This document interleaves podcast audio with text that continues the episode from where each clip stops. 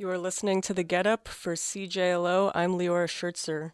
We just listened to Mau Jarok by Scylla and Rise. Before that, we heard Sarajevo Priedub by Tan Starts Bent. Um, on the line, I have Lucy Tulugarjuk. Lucy is an Inuk filmmaker and actress based in Montreal. She works as the executive director for the Nunavut Independent Television Network. Her latest film, called Tuktavuk, or what we see in English, it's having its Quebec premiere on Monday at Cinema Politica, followed by a panel discussion and Q&A. Uh, it was announced yesterday also as one of TIFF's top 10 films of the year. I'm so excited to have you on the show today, Lucy. Thank you so much for joining me. Thank you for having me, Leora. Um, just to start things off, can you talk a bit about, uh, yeah, what is the film about? It is about two sisters who are supporting one another during COVID season and being there for each other during personal memories and hope for the future. Um, and what would you say are the main themes? The main themes, in my opinion, as a co director, is healing um, and acceptance of who you are. And uh, and how come uh, you wanted to make a film that represented those those themes? Why are they important to you? I've worked with Zacharias Kunuk since Atanarjuat at the Fast Journal, the journalist of Knud Rasmussen, One Day in the Life of Noah Piugattuk, um, which were all masculine. And I, once I was given an opportunity to direct a film, um, given that permission, it felt to be a director felt power. And so I spoke to Carol Kunnuk, who's playing Sakpinek. She, I asked her if she wanted to direct with me, and both of us thought it was important to bring in a woman's perspective. And so we we um, brought in a woman's perspective of what we see um, since the colonial and to the present day. Absolutely.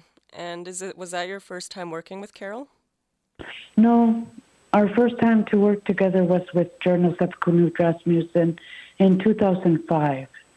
I was assisting Zacharias and Carol was assisting myself at the time. Nice. So you, you guys go way back. Um, uh, Tautuktavuk in Inuktitut, or what we see in English. That's a powerful title. How did you how did you choose it? Carol Deer. She did choose the title. okay.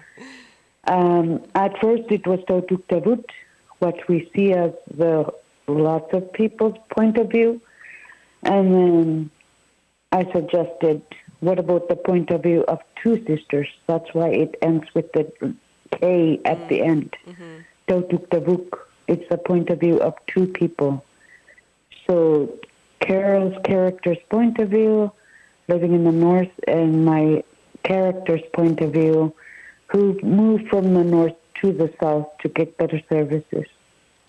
And uh, what was the inspiration to make this film? How did you choose this particular story? Mm, survival of womanhood, of what we face, either from the system itself, the threats we may get if we don't follow a certain rule, or lack of support system when you're living in the north and trying to ask for support. Uh, there's lack of victim services, there's a high rate of violence um, when it comes to alcohol. Mm-hmm. Um, so it's almost near impossible, it seems, when you're dealing with the court system. It's always postponed, postponed, and postponed. And so the conflict extends to so many more months when if it was built within a traditional way, it would have been dealt with within a short period of time by the elders and the people who are having conflict. So to bring in what was practiced recently, not so long ago, to a modern day of following the custom of the European world, uh, it's so different from Inuit custom. So I was trying to put in from my side of storytelling in this film is uh, we also have our way of dealing with conflicts and we also have our way of coping with things that are unexpected and as family we help each other. Um, and this is a fictional story, but it is very, it feels very real and authentic, and you're obviously bringing a lot of yourself into it. And, um, you know, it follows a woman who moved from the north to the south, which is also, I guess, kind of your your life story. Would you say uh, any of this is based on true events or autobiographical, or would you say that it's something else? Both.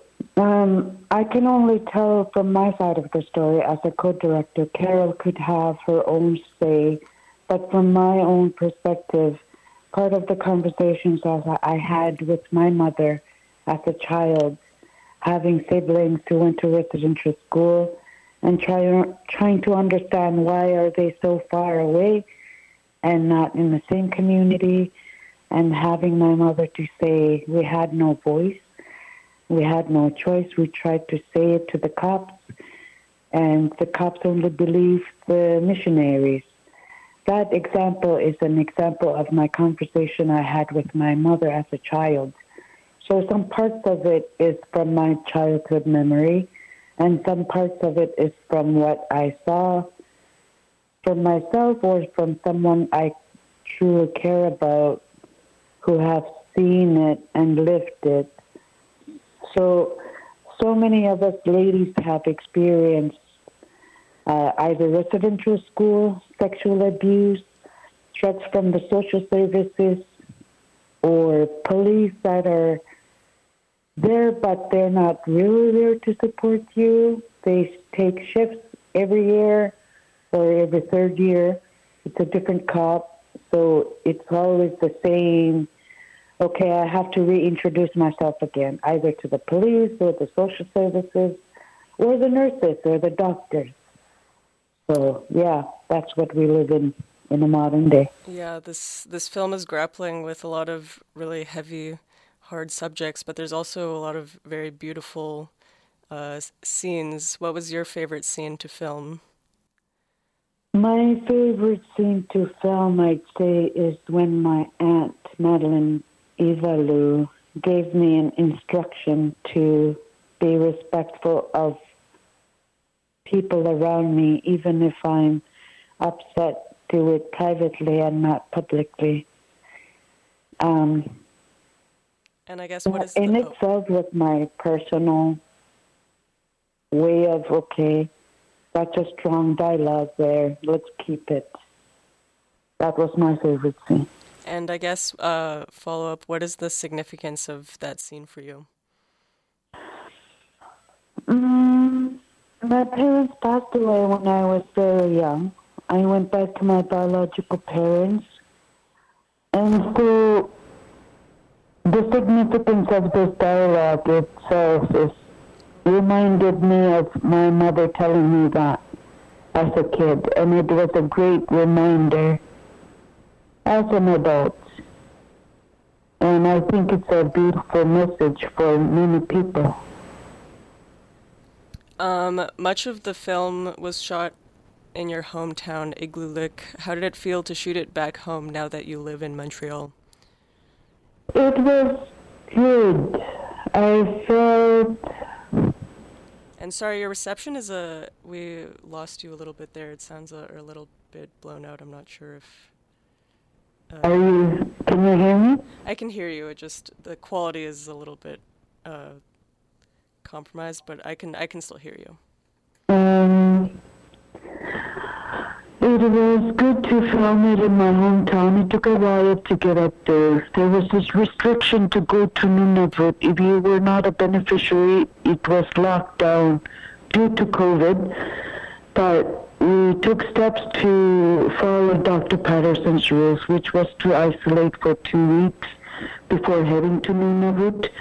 My daughter and I did that, and I caught a cold, so we ended up having five extra extension days and 19 days in isolation before heading up to film.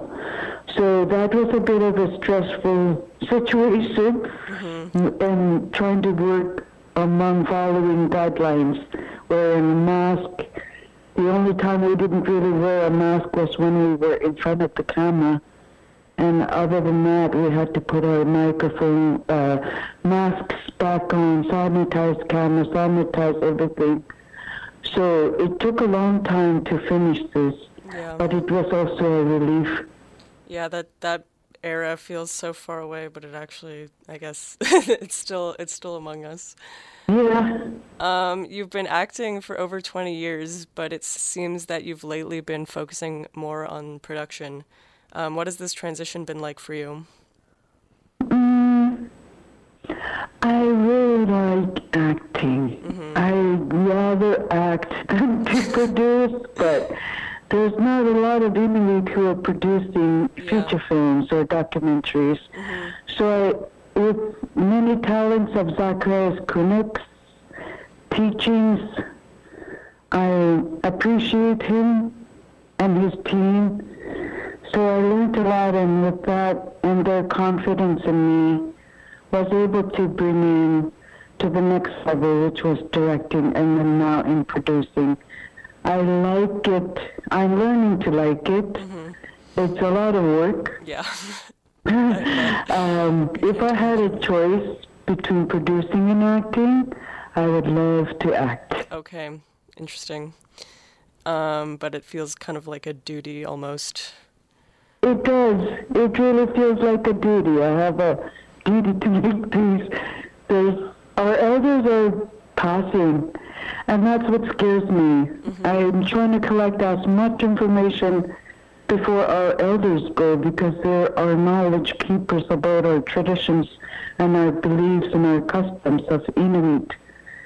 So I feel I have no choice but to produce as much as I can. Yeah, it's definitely very important um, to have people like you in, in the production world um, and it was announced yesterday that you made it onto the, the, yeah, that this movie made it onto the TIFF top 10 list. Uh, what does it mean for you and your career? It's and also congratulations. I, believe, I couldn't believe it when we first heard about it, and we couldn't announce or share it until we were ready to announce it.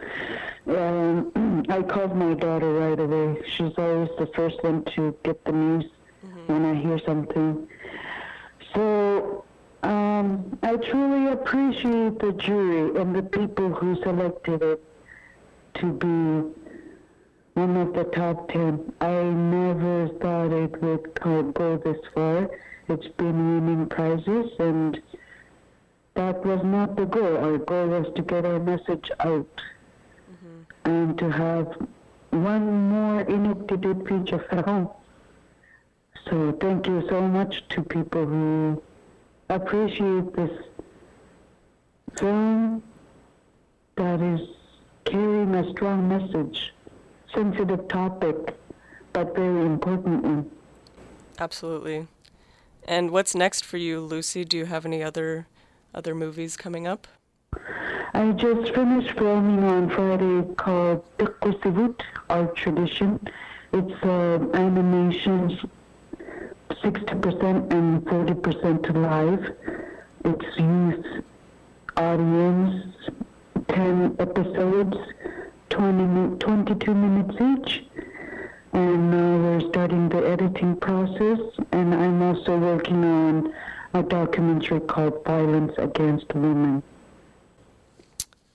Amazing. I will be on the lookout for all that. Um, thank you so much for coming on the show today. Thank you for having me. Uh, this was Lucy Tulugarjuk. Um, her film uh, Tautuktavuk in or what we see is having its Quebec premiere at Cinema Politica in Montreal this Monday. I believe is it at 7 p.m. Yes, ma'am. 7 p.m. in the Hall building of Concordia downtown. Um, we are going to take another music break for CJLO. I'm Leora Schertzer. You are listening to The Get Up.